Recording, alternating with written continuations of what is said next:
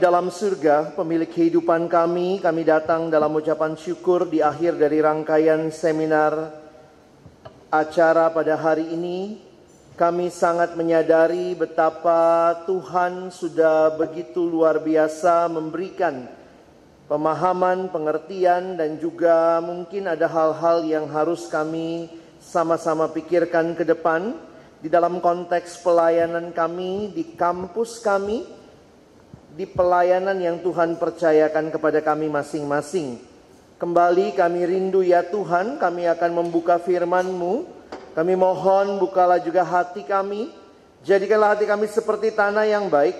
Supaya ketika benih firman Tuhan ditaburkan itu boleh sungguh-sungguh berakar, bertumbuh. Dan juga berbuah nyata di dalam kehidupan kami. Berkati hambamu yang menyampaikan dan setiap kami yang mendengar. Tuhan tolonglah kami sekalian agar kami bukan hanya menjadi pendengar-pendengar firman yang setia, tapi mampukan dengan kuasa dari rohmu yang kudus, kami dimampukan menjadi pelaku-pelaku firman-Mu di dalam kehidupan kami. Bersabdalah ya Tuhan, kami sedia mendengarnya. Dalam satu nama yang kudus, nama yang berkuasa, nama Tuhan kami Yesus Kristus. Kami menyerahkan pemberitaan firman-Mu. Amin. Teman-teman yang dikasihi Tuhan, di akhir dari rangkaian seminar kita pada hari ini, kita akan melihat satu bagian firman yang saya pikir sudah tidak asing buat kita, tapi ketika saya renungkan kembali memberikan kepada saya kesegaran, sesuai dengan kerinduan panitia, kita menutup rangkaian seminar ini, peserta punya kerinduan merubah cara kalau memang ada harus yang diubah dan juga motivasi beribadah ya. Nah, saya ingin mengajak kita sama-sama melihat di dalam Lukas pasal yang ke-10. Mari kita baca Lukas pasal yang ke-10 ayat 38 sampai dengan ayatnya yang ke-42. Mari kita baca bagian ini bergantian. Pria mulai ayat pertama wanita ayat kedua, jadi ayat 38 pria, 39 wanita kita bergantian sampai dengan ayat yang ke-42.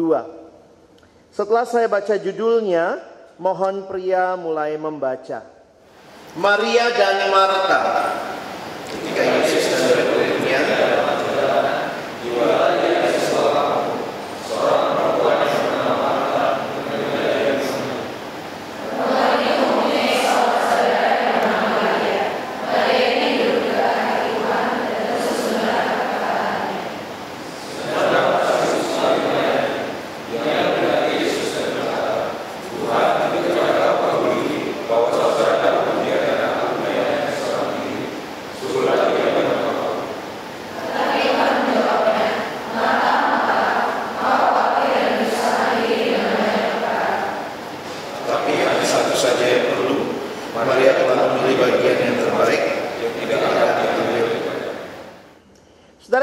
Tuhan ini bukan bagian yang asing buat kita ya.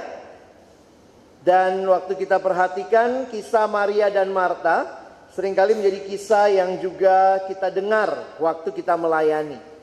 Tetapi waktu saya coba memikirkan, merenungkannya kembali, ini jadi satu hal yang menarik untuk kita sama-sama gali kembali. Nah teman-teman setelah kita bicara banyak hal tadi, tentang bagaimana ibadah, bagaimana sebagai seksi acara, bagaimana teman-teman menyiapkan segalanya, kita boleh berdiskusi, ada hal-hal yang Tuhan bukakan. Nah, maka hari ini atau saat ini saya mengajak kita melihat lebih jauh ke dalam lagi tentang motivasi. Jadi, saya akan bahas dua hal sederhana sebenarnya. Motivasi dan cara. Oke, kita akan lihat dua hal ini sama-sama. Mari saudara perhatikan, para penafsir mengatakan kalau perhatikan Lukas pasal 10, mungkin kita harus juga membaca bagian atasnya di pasal 10 ayat pertama. Yesus mengutus 70 murid. Lalu kemudian sesudah diutus, perhatikan kembalinya ke 70 murid. Jadi kita harus menghayatinya sedikit lebih luas bahwa yang ikut Yesus bersama-sama dengan Yesus bukan cuma 12 murid. Tetapi ada kelompok-kelompok yang 70 juga. Nah, karena itu menarik untuk memperhatikan apakah orang-orang ini ikut Yesus juga. Waktu ikut Yesus berarti ikut juga waktu sampai di rumahnya Marta. Nah, coba lihat sebentar ya. Ayat 38. Ketika Yesus dan murid-muridnya. Nah, itu penjelasan mungkinkah murid-muridnya bukan hanya 12. Ya, Yesus dan murid-muridnya dalam perjalanan tibalah di sebuah kampung seorang perempuan yang bernama Marta menerima dia di rumahnya. Nah, perempuan ini mempunyai seorang saudara bernama Maria. Dari Yohanes pasal 10 atau pasal 11 kebangkitan Lazarus kita tahu ya. Ini kampungnya Betania. Tuhan Yesus sering mampir ke situ karena Tuhan Yesus teman dengan saudaraan ini. Maria, Marta dan Lazarus. Maria kemungkinan adalah kakaknya Marta. Ya. Jadi itu bisa kita lihat nanti di eh, teman-teman uh, nanti baca di Yohanes 11 gitu ya. Coba lihat ayat 39. Perempuan itu mempunyai seorang saudara yang bernama Marta, eh Maria. Maria ini duduk dekat kaki Tuhan dan terus mendengarkan perkataannya. Satu hal yang menarik mendengarkan perkataan Tuhan, duduk dekat kaki Tuhan, sebenarnya ini bukan hal yang lazim bagi seorang wanita. Karena pada masa itu murid umumnya pria. Jadi Maria sebenarnya unik kalau kalian perhatikan ya. Nah sekarang perhatikan ayat 40. Sedang Marta sibuk sekali melayani.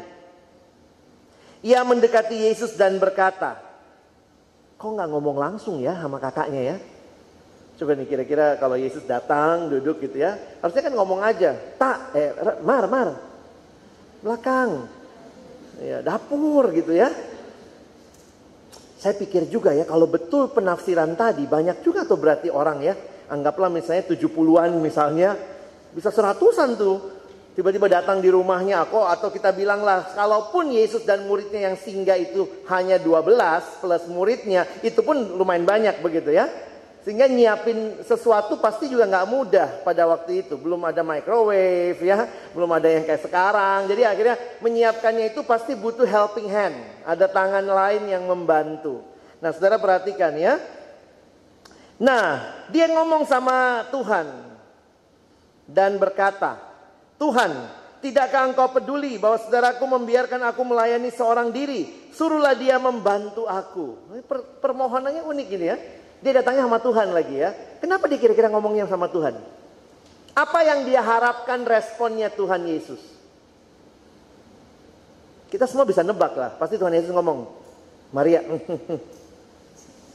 Tuh Marta hebat, luar biasa kan? Karena Marta melayani. Jadi sebenarnya kalau kita lihat dari kalimatnya saja, nampaknya Marta mau dapat kredit. Dia minta Tuhan, tidak engkau peduli. Tuhan kalau engkau peduli, suruh kakakku bantu aku di dapur. Jawaban Tuhan Yesus sekaligus menjadi satu teguran buat Marta. Karena ternyata beda sekali yang kita pikirkan apa yang jadi respon terhadap hal ini. Perhatikan ayat 41. Tetapi Tuhan menjawabnya. Siapa yang dijawab? Marta. Lalu Tuhan ngomong, Marta, Marta. Gitu kali ya. Ini kan kutipan langsung ya. Nggak mungkin kan Tuhan Yesus ngomong, Marta, Marta. Ya. Jadi coba bayangkan ya, Marta, Marta. Please deh. Saya waktu perhatikan gini ya. Jadi dia kayak pengen dipuji malah di ditegur gitu ya. Marta, Marta, engkau khawatir dan menyusahkan diri dengan banyak perkara. Tetapi hanya satu saja yang perlu, Maria telah memilih bagian yang terbaik yang tidak akan diambil daripadanya. Nah, saya mau fokus kepada ayat 41 dan 42.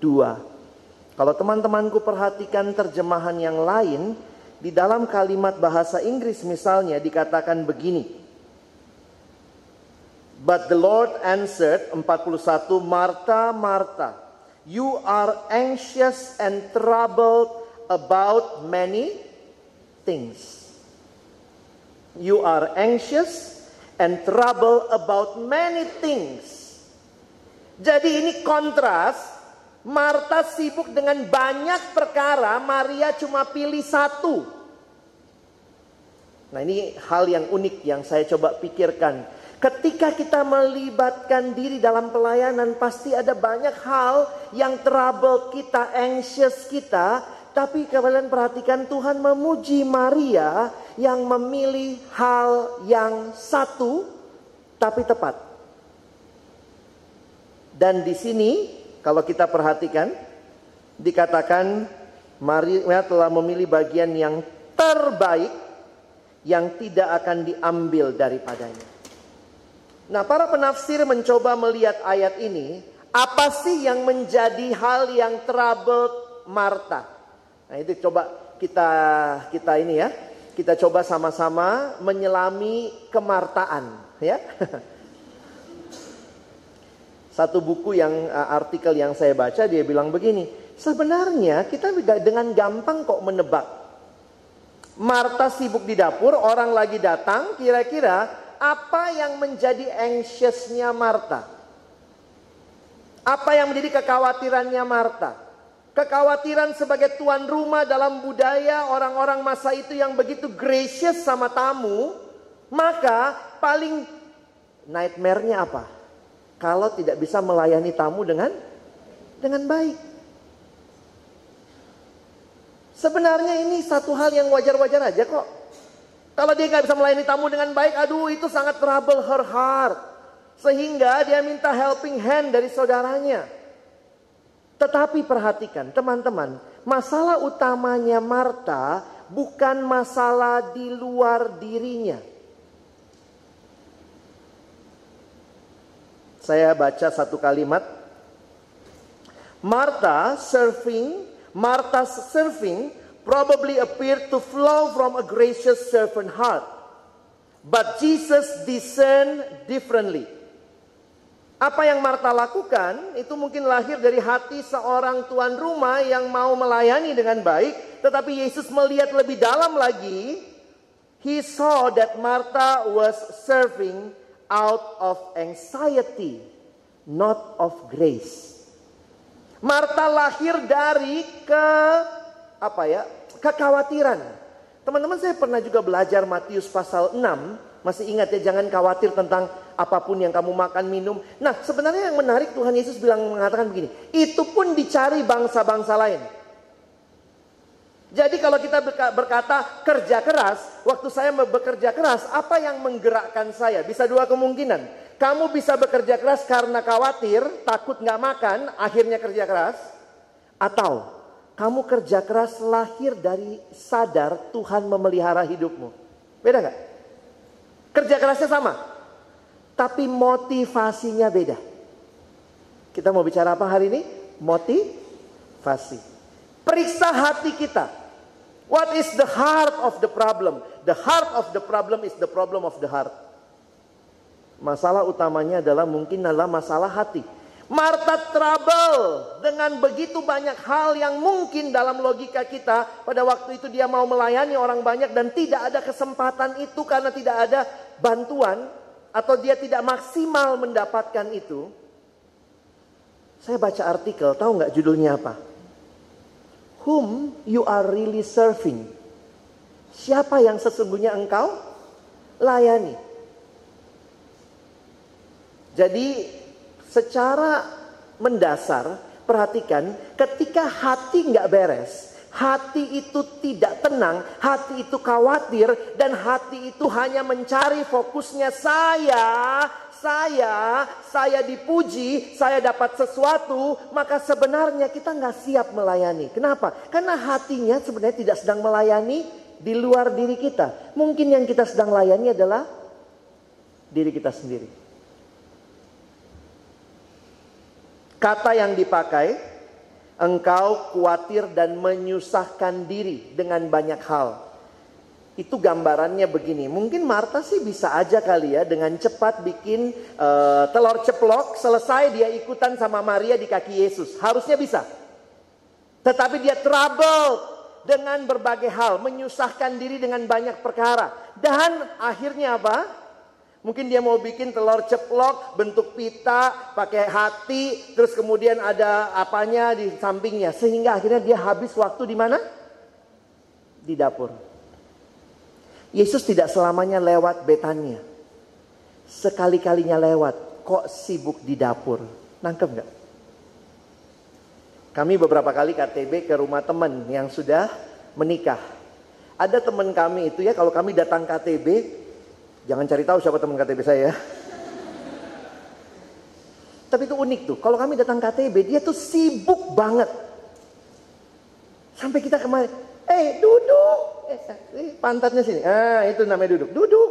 Kenapa? Dia tuh bolak-balik, mondar mandir. Dia angkat ini, dia angkat itu. Memang sih saya lihat dia sangat ingin menjamu kami dengan baik. Tapi di balik itu saya pikir juga iya ya. Mungkin orang ingin menampilkan kesan saya tuan rumah yang baik, saya tidak mau dipermalukan dengan segala hal yang tidak terlihat teratur dengan baik. Jadi teman-teman waktu saya mempelajari hal ini, dua hal muncul dalam benak saya. Ternyata apa yang muncul di permukaan itu lahirnya sebenarnya dari hati yang dalam. Itu masalah motivasi. Dan kalau hatinya benar, seharusnya caranya juga benar. Sementara cara yang di atas pun walaupun kelihatan benar bisa jadi juga lahir dari hati yang berbeda. Dan ini yang muncul lagi kepada seminar kita. Sejak awal Kalina menekankan betapa pentingnya kita itu adalah orang-orang yang memang menyembah Tuhan. Hati kita itu memang longing for Jesus. Hati kita itu memang mau berpaut sama Tuhan. Dan itu kemudian ditindaklanjutin dengan cara-cara yang baik. Karena apa? Bayangkan kalau teman-teman dan saya sibuk sama detail-detail, perintilan-perintilan, bikin tusar, bikin ini, bikin itu, CO yang berkali-kali, tapi sebenarnya hati kita tidak sedang dekat dengan Tuhan. Pertanyaannya sama. Whom are you really serving? Kamu mau tampil jadi seksi acara yang lebih bagus dari seksi acara tahun lalu? Kamu sedang mau menunjukkan kamu adalah seksi acara yang bertanggung jawab? Ataukah sebenarnya lebih dalam lagi kita sedang bicara daya mau Tuhan melalui pelayanan ini saya bertumbuh. Sehingga hati yang benar, hati yang melimpah dengan anugerah kasih Allah yang luar biasa akan muncul dalam cara-cara yang baik dan benar. Ada nggak yang harus kita ubah setelah dengar sepanjang hari ini? Mungkin ada. Tapi saya rindu perubahan itu tidak lahir dari hati yang cuman sekedar ingin kelihatan bagus. Jangan sampai kita sibuk jadi Marta. Kadang-kadang memang saya mikir juga ya, mungkin ini sederhananya begini. Makin ke belakang sebuah pelayanan itu makin kompleks, benar nggak?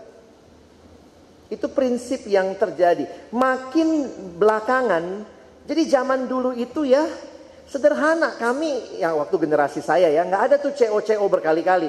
Kenapa? Karena memang sederhana banget lah kebaktiannya. Sekarang kan karena udah ada standarnya. CO mesti sekian kali. Jadi makin ke belakang nih kita yang bikin lagi sistemnya. Dan jangan lupa sistem pada awalnya baik.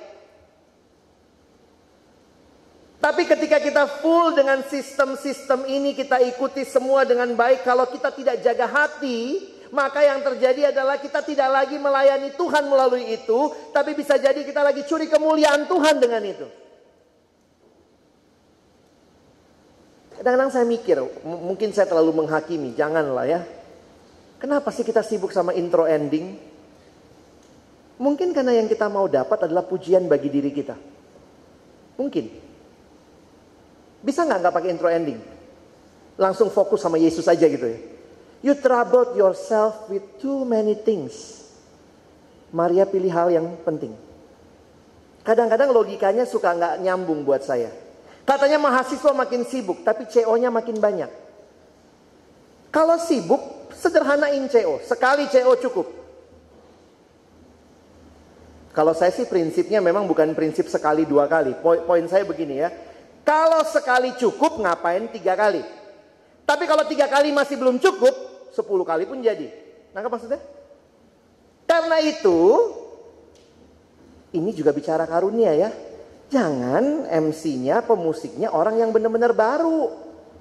Dalam arti gini, kalau regenerasi itu terjadinya di mana ya? Mungkin di kebaktian yang lebih kecil, kebaktian doa lah. Kalau di PJ, setiap kali MC-nya tiap minggu dan pemusiknya baru, yang nyari kunci dia butuh CO 15 kali, habis waktu.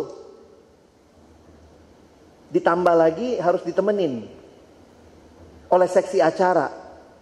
Zaman dulu saya nggak ada yang nemenin loh. Zaman-zaman kami tuh CO ya CO aja ketemu berdua di kosan doa. Jadi apalagi saya bilang tadi ya kami MC-nya berapa? Tiga. Makin sering CO sama dia makin tahu kan. Seksi acaranya sampai gini. Gue ujian besok gue nggak datang ya. Udah lu CO berdua nggak apa-apa. Udah udah nyambung rohnya. Kami CO itu karena sering banget ya. Kami CO itu cukup setengah jam nyambung. Kenapa ya? Karena memang distribusi karunianya begitu. Jadi kadang-kadang ada yang bilang, bang tapi kami CO-nya berkali-kali. Berarti kamu nyuruh orang yang tidak qualified, karunianya bukan di situ untuk untuk melayani. Kalau sebenarnya karunianya di situ kan gak lama. Masa dia lagi MC-nya? Eh, kan enak. Kamu makin gak usah dampingin kan? Ya jangan ekstrim ya nanti nggak didampingi juga terus kata Bang Alex nggak usah didampingi. Bukan begitu juga gitu ya. Kadang-kadang kita tuh kalau narik ke sini nanti narik ke sana. Kata Bang Alex, kata Bang Sahat, ya mikirlah ada otak. Gitu kan ya. Kadang saya lihat ya iya ya, Marta sibuk. Marta sibuk sama intro ending. Kalau CO cepat, kadang-kadang saya mikir sederhana ini, ini pikiran-pikiran kolot aja. Kalau CO itu cepat, berarti kan kamu bisa pulang lebih cepat ke kosanmu, bisa bersosialisasi sama teman-teman di kosanmu, bisa cerita tentang Yesus. Kalau CO siapa yang kau ceritain Yesus? Oh, udah bertobat ya, udah bertobat. Kadang-kadang kita memang yang kita tunggu-tunggu adalah apa? Bagaimana pelayanan saya dipuja-puji. Makanya yang paling kita tunggu apa? Eva evaluasi. Hebat kan tadi saya? Beberapa kali saya lihat evaluasi yang jadi fokus bukannya evaluasinya gimana, tapi yang jadi fokus adalah Aduh sorry tadi aku salah masuknya. Aduh sorry tadi ini, sorry tadi hal-hal yang teknis. You troubled yourself with too many things. Tapi pertanyaannya, PJ tadi Tuhan ajarin apa buat kamu seksi acara? Itu PJ buat kamu juga kan? Itu bukan cuma PJ buat jemaat. Jangan-jangan kita sibuk, waktu acara berlangsung, kita sibuknya apa? Pegang form evaluasi. Nah, roknya miring, roknya.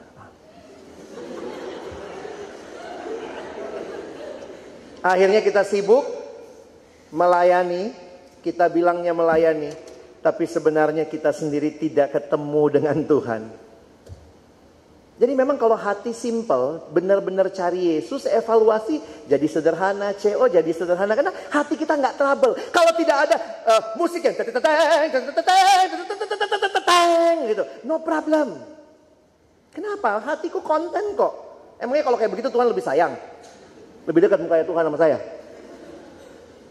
Bukannya nggak boleh, tapi itu kalau kayak saya bilang sama tadi ya, mirip kayak Kalina. Di zaman kami itu intro ending cuma lagu tema. Kalian mungkin nggak kenal lagu tema ya, zaman kami itu ada lagu tema namanya. Jadi lagu tema itu bisa dinyanyiin dua tiga kali. Misalnya sebelum firman lagunya ini, misalnya lagu tema hari ini bahas apa? Manusia baru, Kristen yang sejati. Nanti dinyanyiin sebelum firman, nanti dinyanyiin lagi di penutup. Nah, nanti yang pas penutupnya baru pakai intro ending. Jadi bayangkan kalau Natal sih mungkin beda ya. Kalau Natal karena latihannya tiga bulan maka semua lagu di intro endingin. Jadi itu yang Natal doang. Tapi yang seminggu sekali masa kita habisin waktu intro ending? Ambil aja belakangnya. Beri puji teng teng teng teng teng teng teng teng teng teng teng terpujilah Allah. Bisa nggak? Bisa. Nggak usah. Cececeng, cececeng, cececeng, terpu. Bedanya apa sih? Sama aja.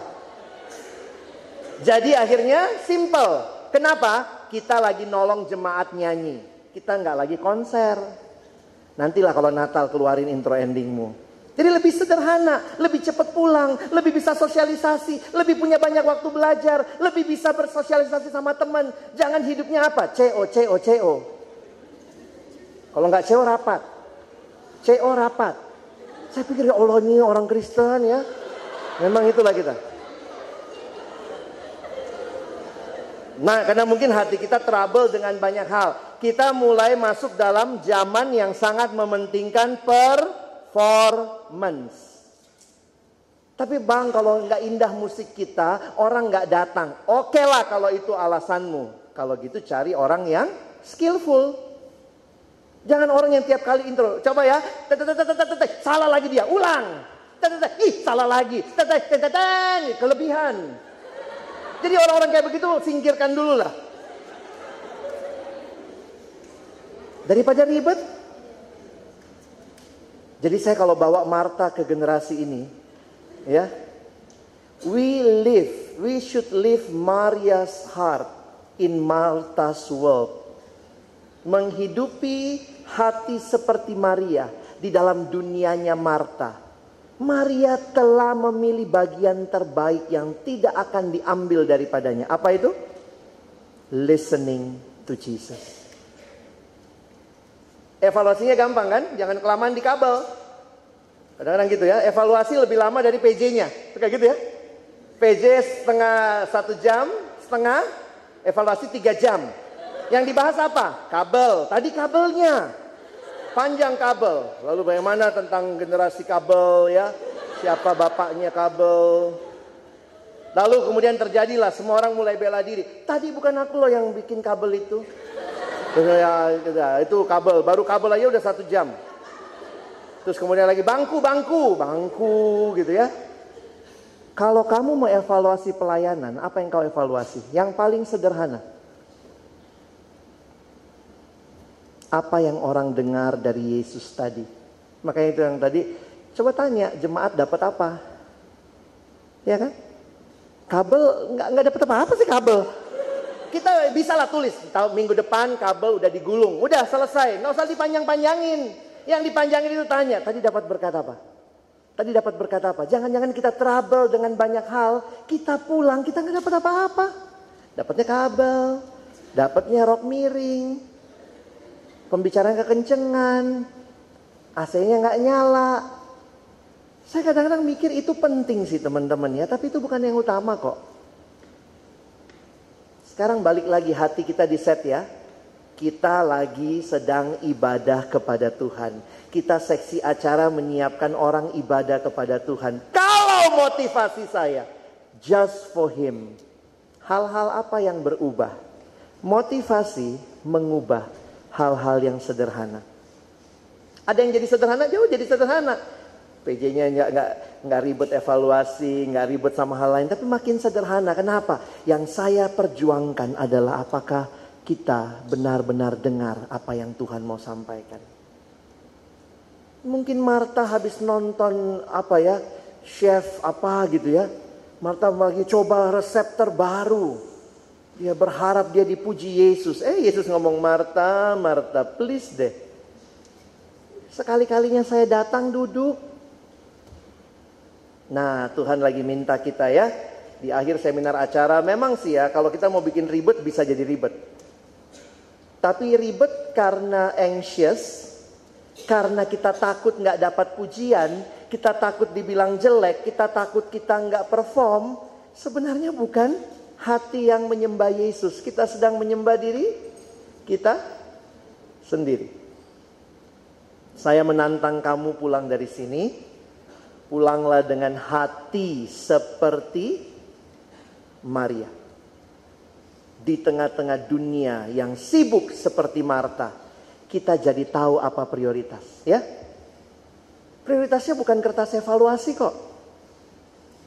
Prioritasnya bukan uh, CO-nya, tapi apakah semua proses ini membawa orang-orang menikmati Tuhan? Dan untuk itu kamu mungkin kuncinya. Saya seksi acara, apa yang perlu saya ubah? Oh di kampus kami bang CO-nya harus tiga kali minimal 12 jam. Kamu punya kuasa mengubah nggak? Ubah. Sebenarnya kalau kita mau terusin nih, kalau kalian jadi Yesus ya, Tuhan Yesus akan ngomong apa sama Marta? Marta, Marta, dia koreksi dulu hatinya. Hatimu itu deh. Galau tingkat dewa. Itu kalau Yesus bahasa sekarang ya. Udah stop galau Marta. Kira-kira cara apa yang Tuhan akan minta ke Marta? Sini, duduk. Ikutan. Hati diberesin, cara berubah. Sini, duduk. Apa yang penting dalam ibadah? Ibadah adalah perjumpaan dengan Kristus. Fokus ibadah adalah Kristus. Kalau demikian, evaluasinya dari situ. Berapa banyak yang ketemu Kristus, apa yang dia dapat. Kan itu yang kita mau dengar di evaluasi ya. Terus mau dengar kabel. Ada dua kabel bertobat.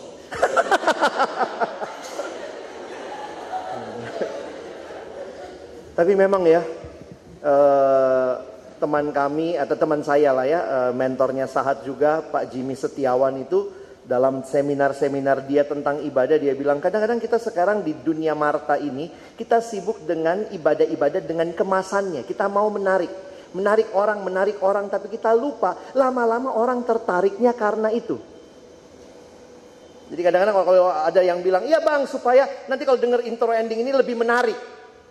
Oh jadi orang ditarik sama intro ending oh bukan itu boleh intro ending yang bagus asal skillful Beberapa kali kan ada saat teduh ya, dia pakai melodi tuh. Ting tung ting teng teng teng teng teng teng teng. Itu bagus kalau melodinya bagus aja. Teng teng teng. Aduh, saya langsung hancur semua itu ya. Saya bilang sudahlah, kalau kemampuanmu nggak sampai situ latihan dulu lah. Tapi dia udah latihan bang, dia udah tampil ini. Nanti orang-orang seperti itu, nanti kita sibuknya nyari apa? Gimana tadi saya? Gimana tadi saya? Gimana performance saya? Bagus nggak? Bagus nggak? Harusnya kita semua kembali lagi. Apa yang kita dapat? Saya kasih contoh lah di bagian akhir ya. Ini bukan contoh di PMK, saya diundang ke gereja. Dan itu saya pikir, ketika memang orang beribadat tidak jelas fokusnya apa, kan ibadah itu perjumpaan dengan Tuhan ya. Jadi ibadah itu perjumpaan dengan Tuhan yang di dalamnya saya dapat berkat, di dalamnya saya mengalami transformasi hidup. Jadi ibadah itu harus ada perubahan hidup. Sebenarnya logika sederhananya begitu. Tapi sekarang ibadah itu fokusnya apa? Manusia. Jadi saya datang ke satu gereja, tidak usah saya sebut, tapi itu gereja protestan. Tapi lucu ya, gereja protestan sekarang ibadahnya banyak yang kayak, kayak karismatik. Niru tapi aneh, tiruannya gitu ya. Jadi itu karismatik aneh lah ya. Ya kemudian MC-MC sekarang tuh, MC-MC ini ya, Uh, terus dia bilang, baik saudara, mari kita memuji Tuhan, mari kita berdiri. Oh berdirilah, kita nyanyi. Wah gitu ya. Ternyata MC-nya tidak punya pemahaman ibadah, pemahamannya dia adalah pemahaman itu. Kalau nyanyi satu kali itu baru dia pakai pelataran itu ya. Kalau nyanyi satu kali baru masuk pelataran Allah. Nyanyi dua kali makin masuk pelataran ruang kudus, nyanyi lagi nanti masuk ruang maha kudus. Jadi satu lagu diulang tiga empat kali. Biar masuk ruang maha kudus. Jadi dia bilang, mari kita bernyanyi. Nyanyilah ya. Saya orang yang dari nyanyi awal kan sungguh-sungguh ya. Nyanyi, oh sungguh-sungguh. Terus kali kedua, itu lagu diulang tiga kali. Terus kali kedua dia ulang, ulang lagi. Nyanyi lagi. Lagu lain lagi. Waduh, diulang lagi tiga kali saya udah mulai ya Allah gitu ya. Karena dia dia bilangnya begini, saudara kita mari kita masuk lebih dalam lagi. Ini kan bahasa-bahasa sekarang ya. Lebih dalam lagi. Tadi kurang dalam ya. Saya udah dalam dari tadi. Tapi karena dia bilang kita lebih dalam, jadi lebih dalam tuh lebih sungguh-sungguh lagi, nyanyi lagi, lebih sungguh-sungguh, oh, udah gitu.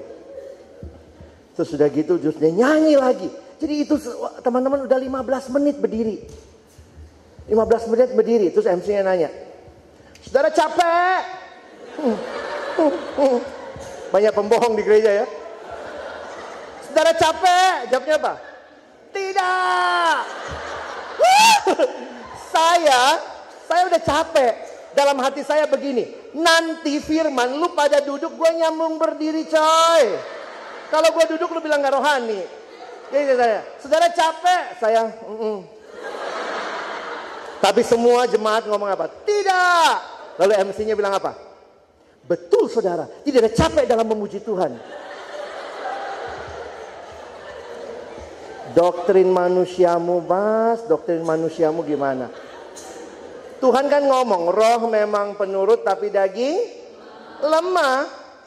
Kalau tadi malam nggak tidur, besoknya ngantuk. Jangan bilang ada roh ngantuk dia. Kau yang ngantuk.